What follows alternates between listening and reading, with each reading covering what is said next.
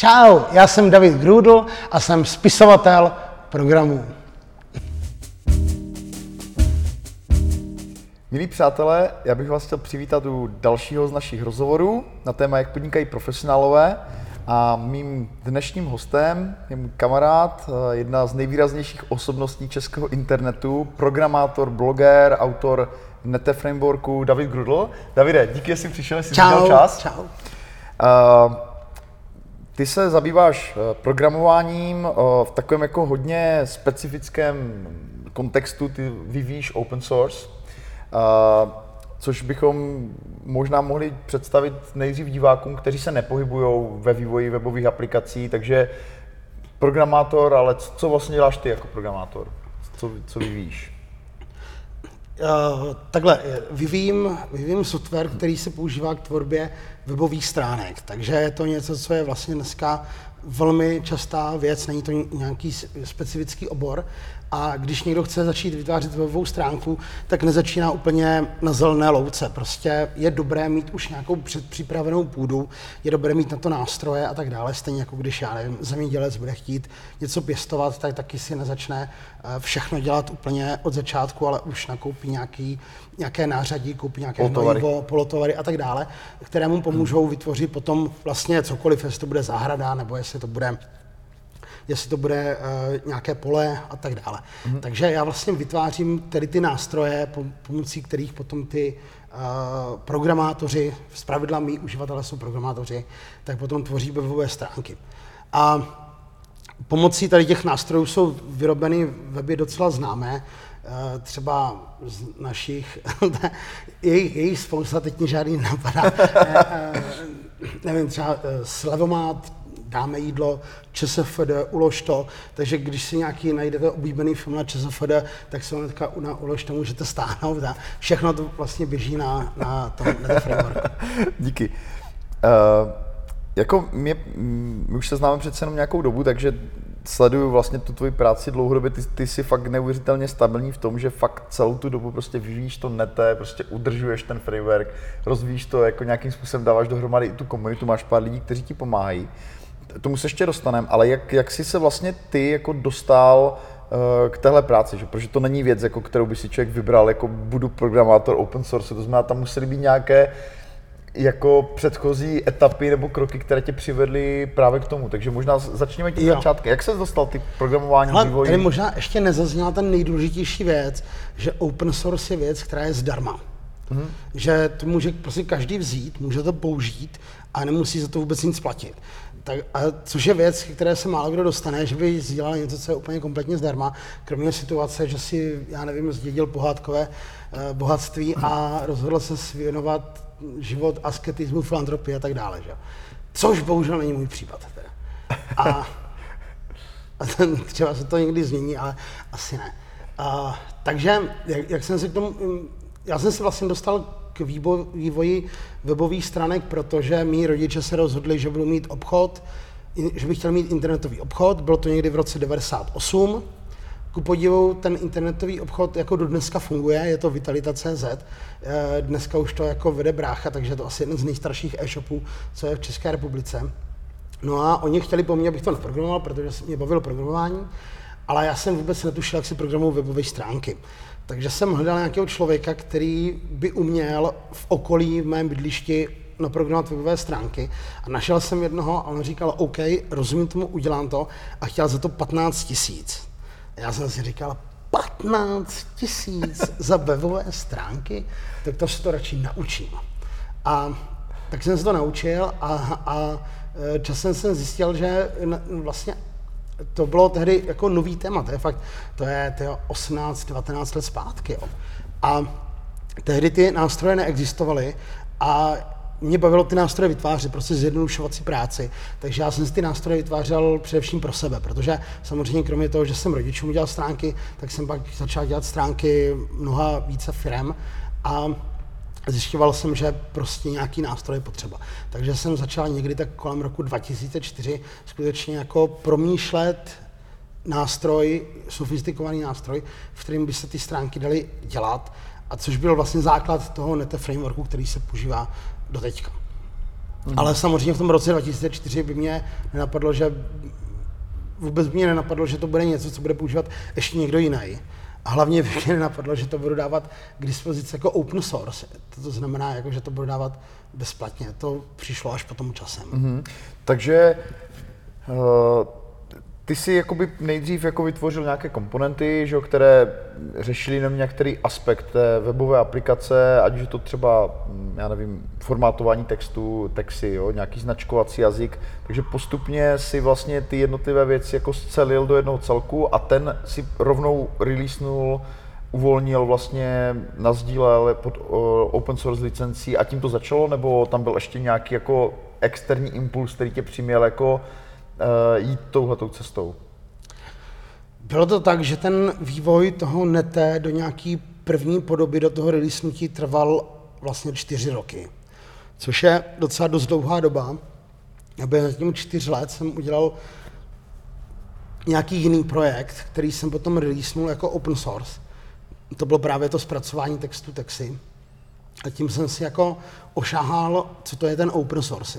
Já si myslím, že tam je naprosto nejtěžší jako ten mentální switch, že prostě ty na něčem pracuješ, bereš to jako svoje eh, know-how, své dítě hmm. a tak dále a bereš to jako vlastně tu práci do toho jako investici a chceš to třeba nějakým způsobem na tom uh, vydělávat. A teďka to, že to release jako open source je uh, dost takový jako složitý krok, jako říct si OK, to je něco jako kdyby v, řek, kdy, když prostě rozdáš nějaký svůj, svůj byt, řekneš, OK, může tady chodit bydlet kdokoliv, nebo tak. Hmm. Je, je to docela, je to, to bylo docela složitý, ale složitý je to poprvé. A potom už s každým dalším projektem je to jednoduché. Takže když vlastně jsem měl hotové to nete, tak už rovnou jsem to dal hmm. jako open source. Uh, jaké, jaký byl teda tvůj záměr jako další? V té době ty si teda, pokud to dobře chápu, ještě vyvíjel weby, nějaké aplikace, to znamená, tobě živily primárně ty zakázky. Mm-hmm. Dneska jako vlastně asi hlavně školíš, uh, předpokládám, že vedle toho vývoje toho nete, že to je jakoby asi tvůj nějaký hlavní zdroj příjmu, nebo je to jinak? Je to tak. Eh, vlastně já jsem ten nástroj dělal kvůli sobě, protože jsem ho potřeboval, protože měl jsem strašně moc nápadů na různé webové projekty a ty projekty by mě hrozně moc dalo práce to programovat a potřeboval jsem ten nástroj, ve kterém to vytvořím rychle. A tak jsem vlastně čtyři roky strávil prací na tom nástroji. Ten nástroj se potom, pak jsem ho uvolnil jako open source, on si získal komunitu, stal se velmi rychle populárním u nás, protože byl dobrý a a já jsem pořád dál pracoval na tom nástroji. Až ten nástroj byl fakt jako dobrý a už jsem zapomněl, jaký ty projekty jsem tam vlastně chtěl dělat. Ale jako úplně vážně, jo? Že, že ten mozek se tak přepne do toho, že já jsem se ani nemohl vzpomenout, co jsem vlastně původně, k čemu jsem to chtěl používat. A a vlastně veškerou energii jsem věnoval do vývoje hmm. tady toho nástroje. Takže dá se říct, že uh, to Že to nebyl záměr. Ale ne, nebyl, nebyl to záměr, dělal jsem si to pro sebe. A ono to možná je úplně nejlepší, že ve chvíli, kdy si člověk dělá něco pro sebe, tak si to udělá fakt poctivě, tak aby se mu to dobře používal. Když je línej, tak to udělá, hmm. udělá ještě líp. A a ne, nebyl tam jako vůbec žádný nějaký, nějaká myšlenka typu udělám nete a ovládnu svět a tak, ale bylo tam, potřeboval jsem to já mm. a nevadilo mě, že to bude používat někdo jiný.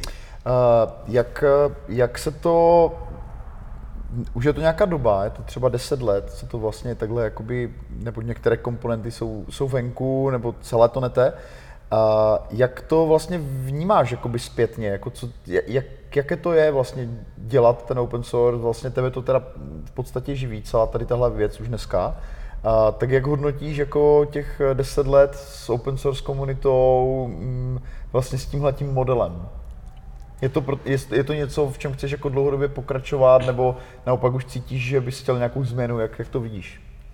Hele, je to úplně obrovská zkušenost a nejsem si úplně jistý, jestli v České republice někdo další má podobnou zkušenost. Občas takhle narazím na někoho v zahraničí a musím říct, že ty zkušenosti jsou docela podobné. Ale strašně záleží na dvou aspektech, jak velkou komunitu máš pod sebou a vlastně jaký chyby si během té cesty udělal. Protože časem asi všichni dojdeme k tomu stejnému a je dobrý jako uh, na, to přijít co nejdřív. Já jsem jako udělal chyb poměrně dost. Dost hmm. dost věcí, které zpětně bych chtěl udělat jinak. Um, Není to takový to, že bych si něco vyčítal, tam jsem udělal blbost, protože to jsem netušil. Jo? Prostě nemů, ne, nemůže člověk uh, zpětně si říkat, že něco měl udělat jinak, protože fakt nevěděl. Uh, byl jsem strašně naivní. To je jako první věc. Uh, předpokládal jsem, že to nějakým způsobem půjde. A vím, že člověk nesmí v tom na tom předpokládat, nebo vždycky musíš předpokládat ten nejpesimističtější scénář. Že půjde co? Uh... Že, že to půjde nějakým směrem, ten vývoj. Uh-huh. Protože vlastně dá se říct, že po těch deseti letech uh, ta situace, měl, měl jsem představu, že ta situace bude jiná, dost jiná. A uh, je to tak, že doteďka vlastně jsem člověk, který vyvíjí 95% toho frameworku, píše 90% dokumentace, uh, tvoří, stará se o web a tak dále, uh, což jako už jsem čekal, že budu dělat třeba 30%, mm-hmm. nebo že, že, budu, mm, že se to posune nějakým velkým způsobem někam mm-hmm. jinam, a ono se to vlastně neposunulo. Mm-hmm. Takže uh, tvůj plán pro nějaký jako dal, následující období, jak, jak to vidíš teďka?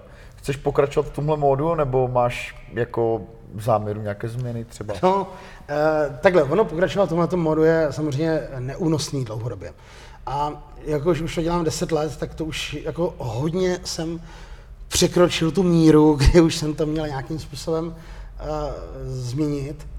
Ale tam je totiž potřeba pochopit, že ve chvíli, kdy vytváří nějaký produkt, který je zdarma, tak ta mentalita, ta psychologie, všechny tady tyhle ty věci, nebo nějaké poučky, uh, poučky o cenotvorbě a tak dále, tady fungují prostě dost jinak a že jako není moc ani jako materiálu, který si o tom můžeš nastudovat, nebo s někým, s kým se o tom můžeš pobavit a fakt si člověk tu cestu proklestuje.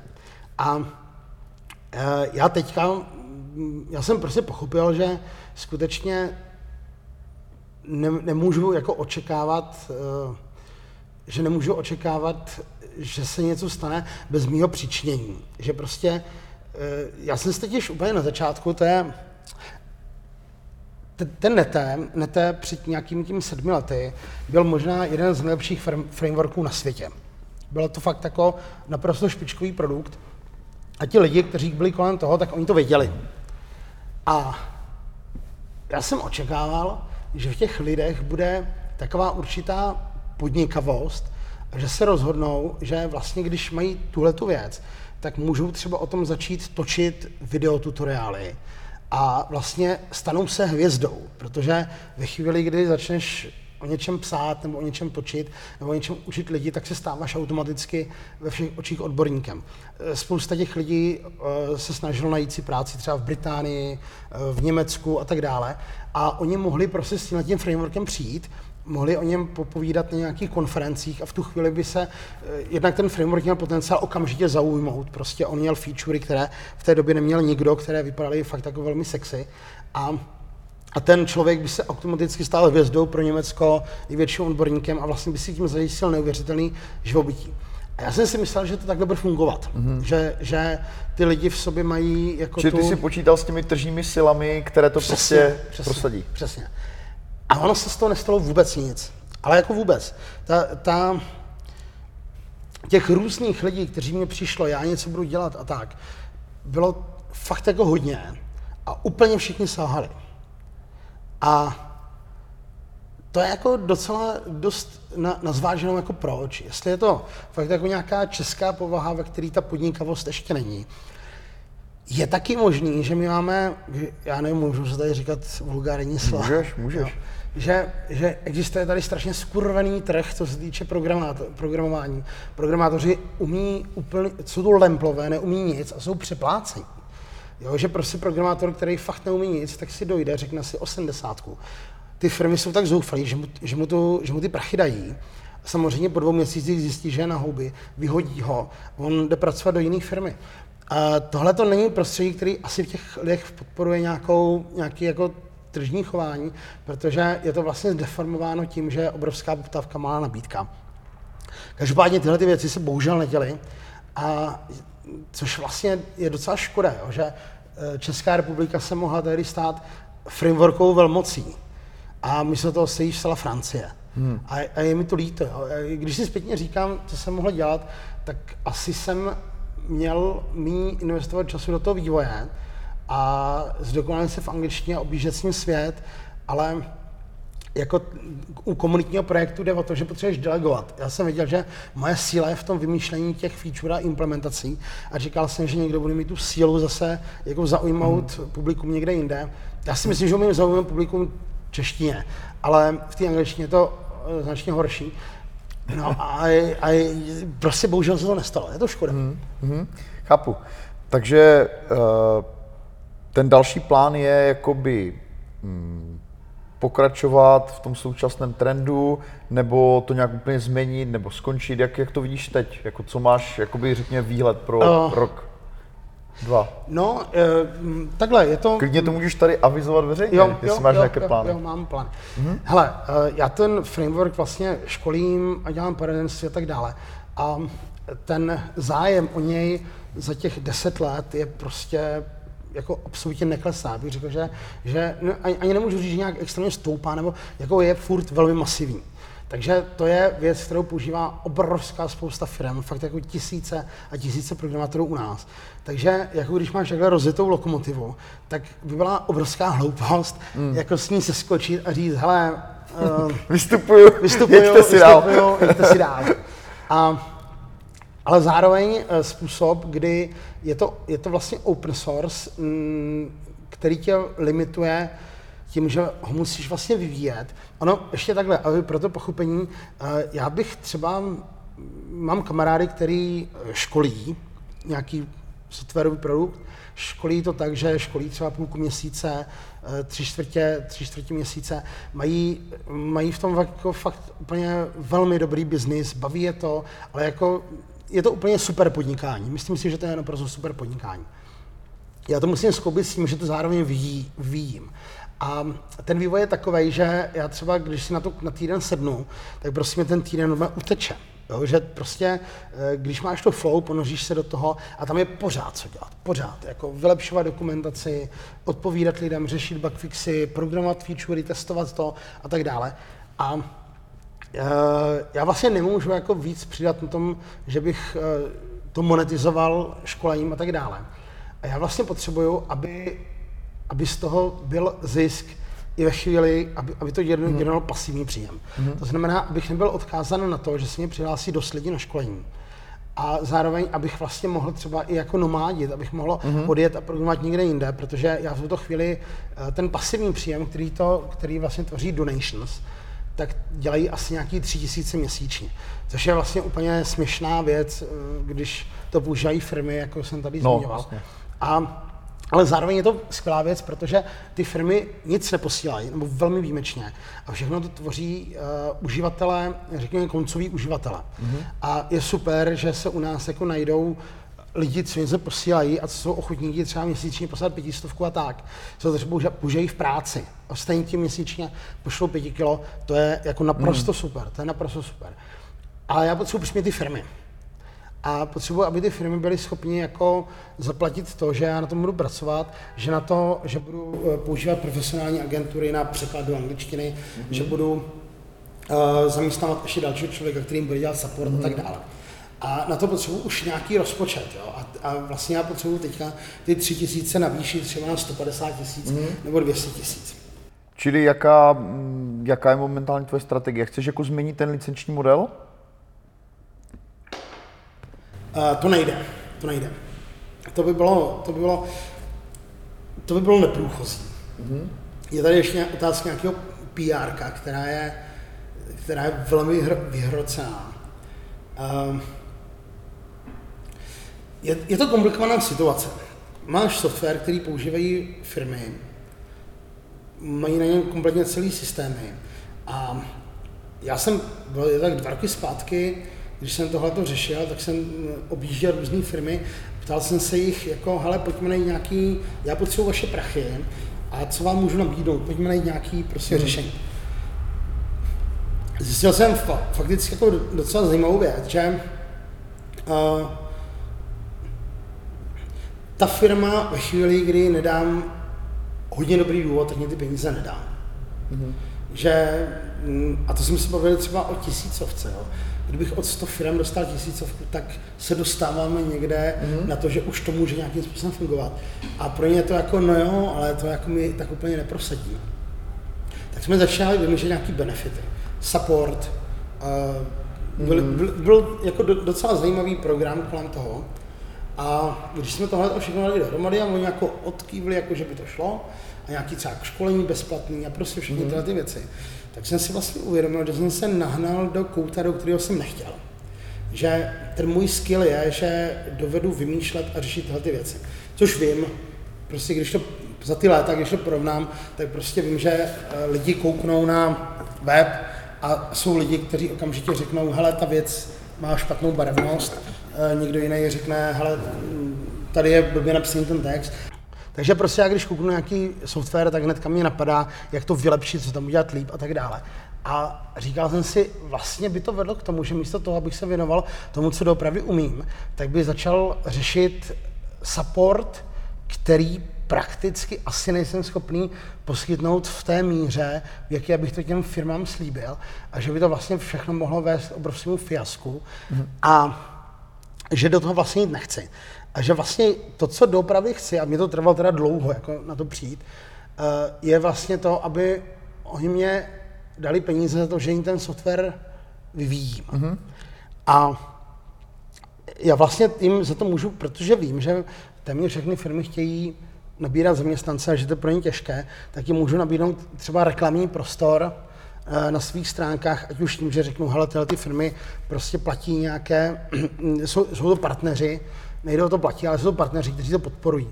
Ono je asi lepší říct, že to podporují. A uh, dát jim třeba klidně jako nějaký náborový inzeráty a tak dále. Ale vlastně nesnižovat služby, které, které potom by bylo těžké dodat. Hmm. A tohle to mi trvalo dlouho, jako se k tomu vůbec odhodlat, jako vlastně dojít uh, do firmy a říct, hele, vy používáte strašně dlouho můj software, a, a je to zadarmo a potřebuji vás prachy. Takže chápu to, to je, to je jako, jako je to skvělé, že prostě si dospěl k tomu po deseti letech, jako jo. Uh, myslím, že jsou lidi, kteří k tomu nedojdou nikdy. Uh, takže pokud to dobře chápu, tak ten tvůj model je teďka vlastně.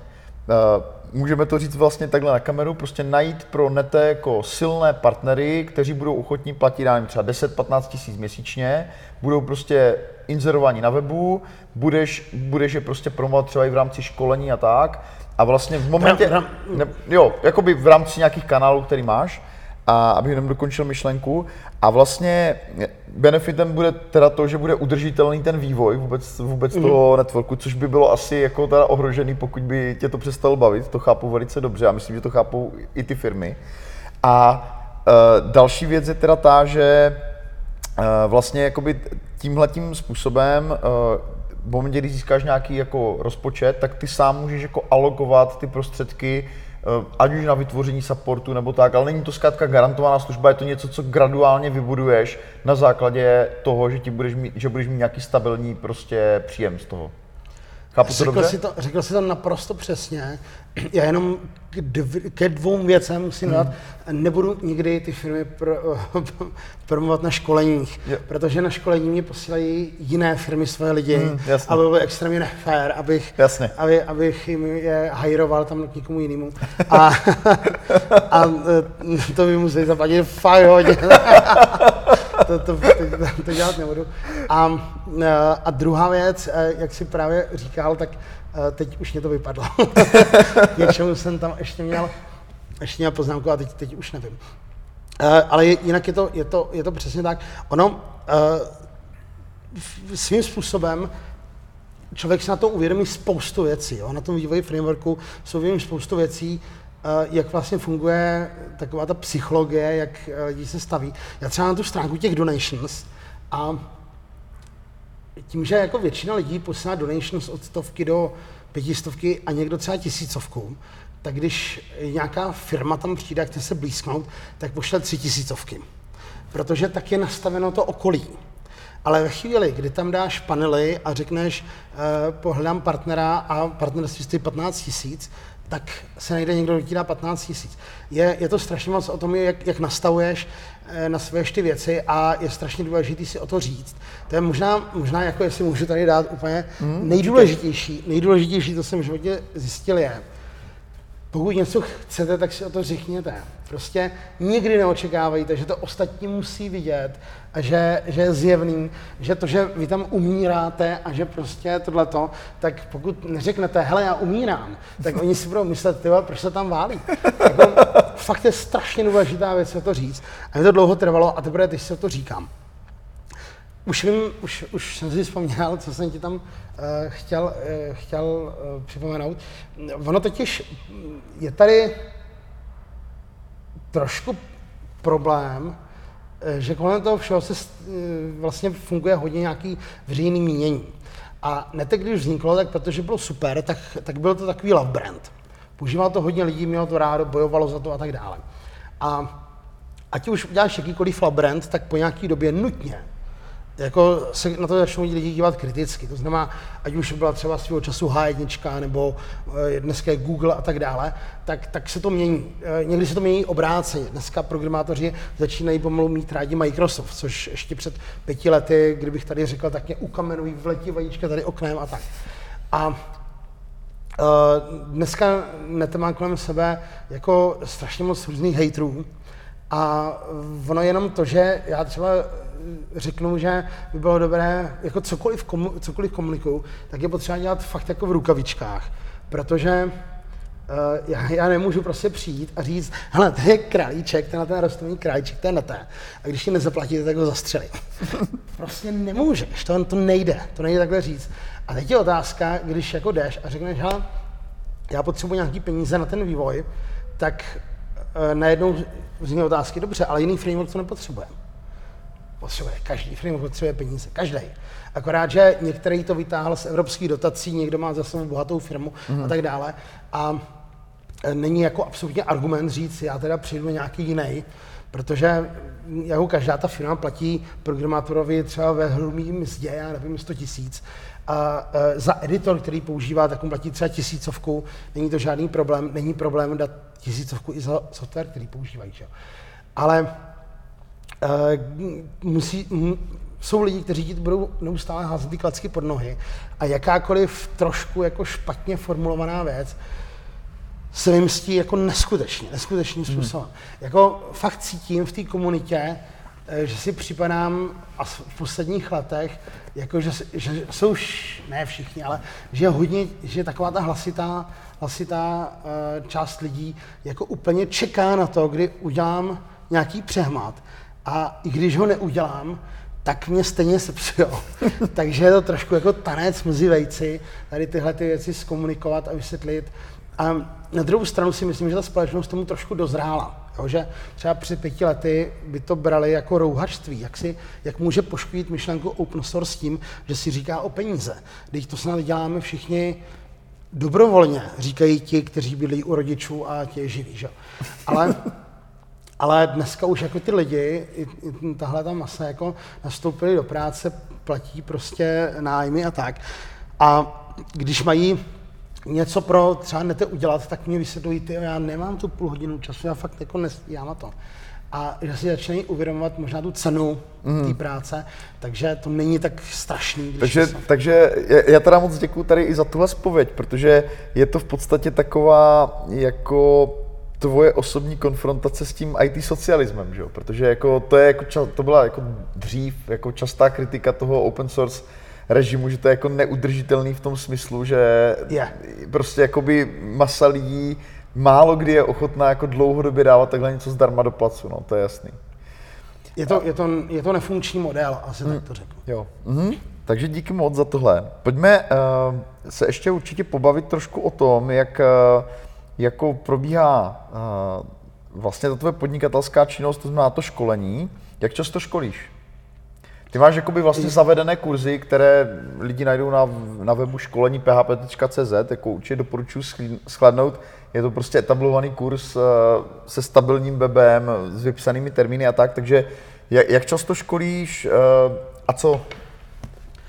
Hele, um, musím říct, že vůbec samotná myšlenka školení, protože eh, se, se spíš považuji za introverta, eh, jak říká jeden kamarád, in, introvert, exhibicionista. A uh, pro mě vůbec ta představa, že bych šel někam školit, byla nepředstavitelná. Jo? Prostě musíš mluvit před lidmi, stát před nimi, to mě nedělalo úplně dobře.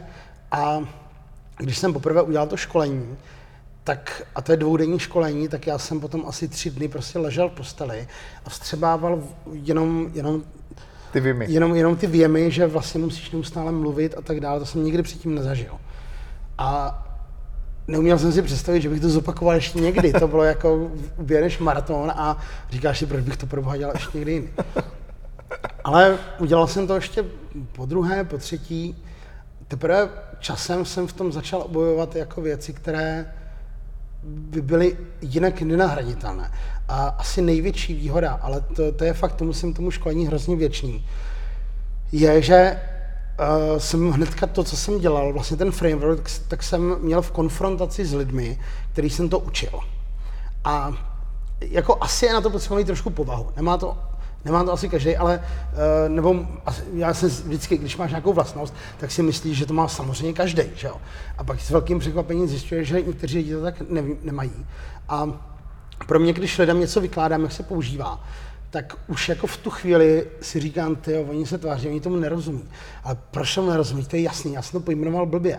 Nebo já jsem tohle, to jsem měl udělat jinak. To hmm. se blbě vysvětluje. Takže to by to vlastně pomáhalo dělat ten vývoj lépe. Neuvěřitelným způsobem, hmm. neuvěřitelným. Já jsem z těch školení odcházel třeba s pěti a čtvrkama popsanýma poznámek. Ty studenti odcházeli s mý a čtvrkama poznámek než já. A jestli tomu nete něco fakt úplně zásadně pomohlo, tak to bylo, to, byl, eh, to byly tady tyhle ty veřejné školení, úplně jako neuvěřitelným způsobem. Hmm. A myslím si, že každému bych doporučoval, aby pokud něco tvoří, tak si to školil.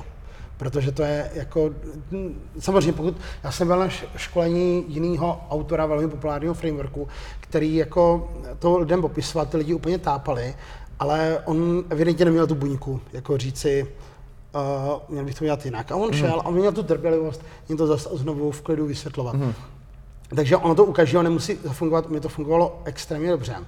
Další věc, možná škoda je, že ve firmách dělám školení poměrně málo, nebo řekněme spíš jsou to takový, jakože uh, se moc neliší od těch uh, školení klasických, uh, že vlastně nejsem, že nenarážím úplně na ty problémy v nete, které mají v té korporátní sféře. Uh, protože zaprvé ty programátoři, kteří to mají, tak z nějakého důvodu nikdy nepřijdou a nedají tu zpětnou vazbu.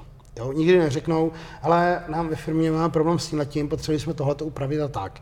Oni si to upraví, pokud to je jednoduše, tak si to upraví a nechají si to dost často jako pro sebe. Pokud to tak jednoduše nejde, tak to nějakým způsobem heknou a potom až někde se dozvím nějaký jako výkřik, tyjo, je to na houby, musel jsem to strašně moc hekovat.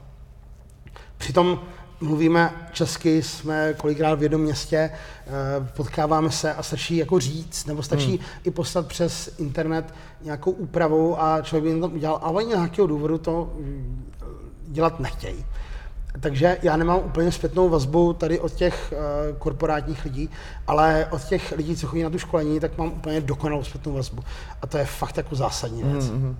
Díky. Uh, slavné jsou tvoje přednášky, ty jsi teda introvert, introvert jako exhibicionista, ale uh, to by možná taky bylo zajímavé slyšet to pozadí, jako ty vytváříš jako kolem svých přednášek, které jsou často k vidění na YouTube nebo na internetu, takovou jako auru, že to jsou jako věci bez přípravy a že předtím si někde uh, pil skoro do rána, jo? jako je to už takový tvůj osobní brand. Jako lidi, co tě znají, tak samozřejmě chápou, že tam je mix humoru a jako reality, taková reality show. Ale jak, jak teda vypadá reálně jako tvoje příprava, jako skutečně jedeš bez přípravy, nebo se připravuješ měsíc, nebo jak, jak, jak to jo. funguje u tebe? A e, možná to bude i pro další introverty, kteří mají z přednášení strach jako nějaké vodítko. Hele, co se týče strachu z přednášení, tam je potřeba prostě to zlomit a jednou do toho jít.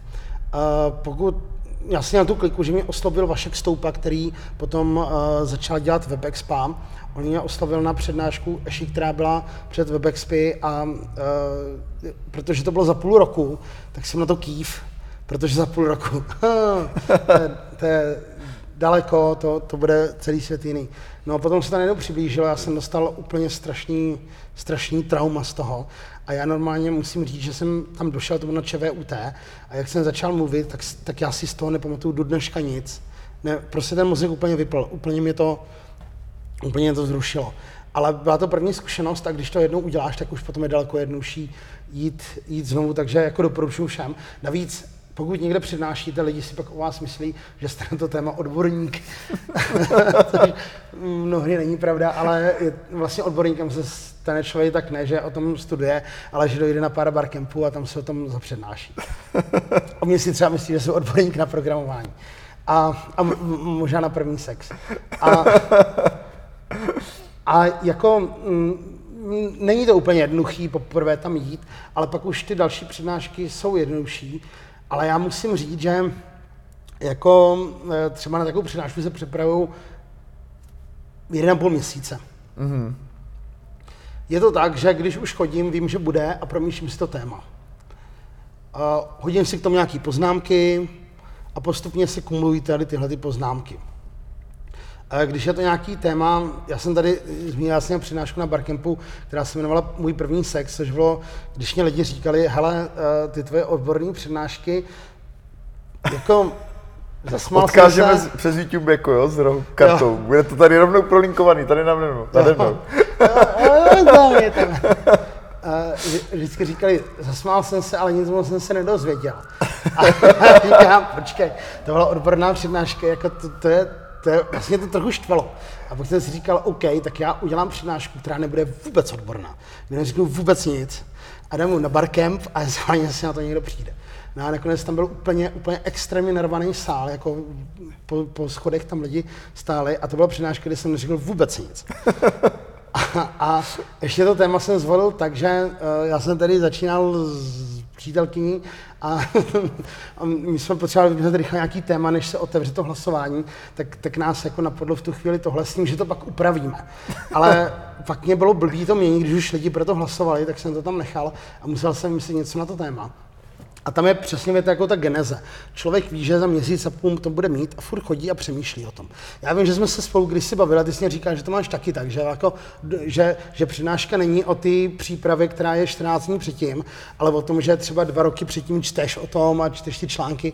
A já samozřejmě jako uh, musíš to mít načteno, potom je nějaký ten měsíc a půl, kdy jako tě napadají ty věci, postřehy a tak dále. A i třeba se ptám lidí na, na a, a je to pořád jako ten tvar není úplně jasný, jak bude, ale ten tvar pomalu vzniká. On vzniká fakt jako hodně dlouho. Tady zrovna u toho sexu to bylo tak, že jsem vůbec nevěděl, jak to uchopit. To byl, to byl obrovský krok do neznáma. A já jsem prostě, kam jsem přišel, tak jsem, se, tak jsem došel. Jsem byl, eh, dojela, dojela mamka, bývalé přítelkyně a první otázka na ní byla, prosím tě, můžu se tě zeptat, jaký byl tvůj první sex? A ona tam byla se svojí 60 letou kamarádkou, tak jsem se ptal na to stejné. Přišla číšnice, dáte se ještě pivo? Říkám, jo, dám si pivo, ale mám na vás A takhle jsem to zkoumal, zjistil jsem hodně zajímavých věcí, ale pořád se nevěděl, jak to uchopit. A předvečer té přinášky jsem se potkal s klukem, který řekl, hele, udělej to takhle, udělej to formou otázek, odpovědí a tak. A já říkám, dík. A v tu chvíli jako se ti to ukotví a vlastně dojde takovým okamžiku, kdy že ty všechny věci do sebe zapadnou a ty to uděláš. A potom jsem schopen tu přednášku napsat uh, v autě cestou tam a slajdy si udělat hodinu předtím. Mm. Takže oni ti lidi vidí, že já hodinu předtím tam sedím a něco ťukám do počítače. A vypadá to, to jo, hodinu předtím si dělal přednášku. Ale to je ta špička ledovce, jako to, že já jsem se fakt jako měsíc všech ptal kolem sebe, jaký byl jejich první sex, to tam prostě nevidí. A ještě jako, co se týče té tý improvizace, tak já neumím improvizovat. Já, možná kdybych, kdy, když jsem jako ve společnosti, kde se lidi baví, tak je to v pohodě, ale eh, když, když si když na tebe zírá prostě úplně zaplněný sál a ty tam stojíš a jakákoliv pomlka nebo delší del, delší nějaký zaváhání nebo tak, je prostě ty lidi, uh, začíná ten šum a ten tě ještě víc jako znervozní, tak prostě já si nechci dovolit úplně tu improvizaci dělat, neumím to. Mm-hmm. Takže já mám všechno prostě vymyšlený. Takže, takže tam improvizace není ani nějak Mám všechno vymyšlený, říká David Grudl. Davide, díky, že jsi přišel Díky. k tomuhle rozhovoru. Díky moc.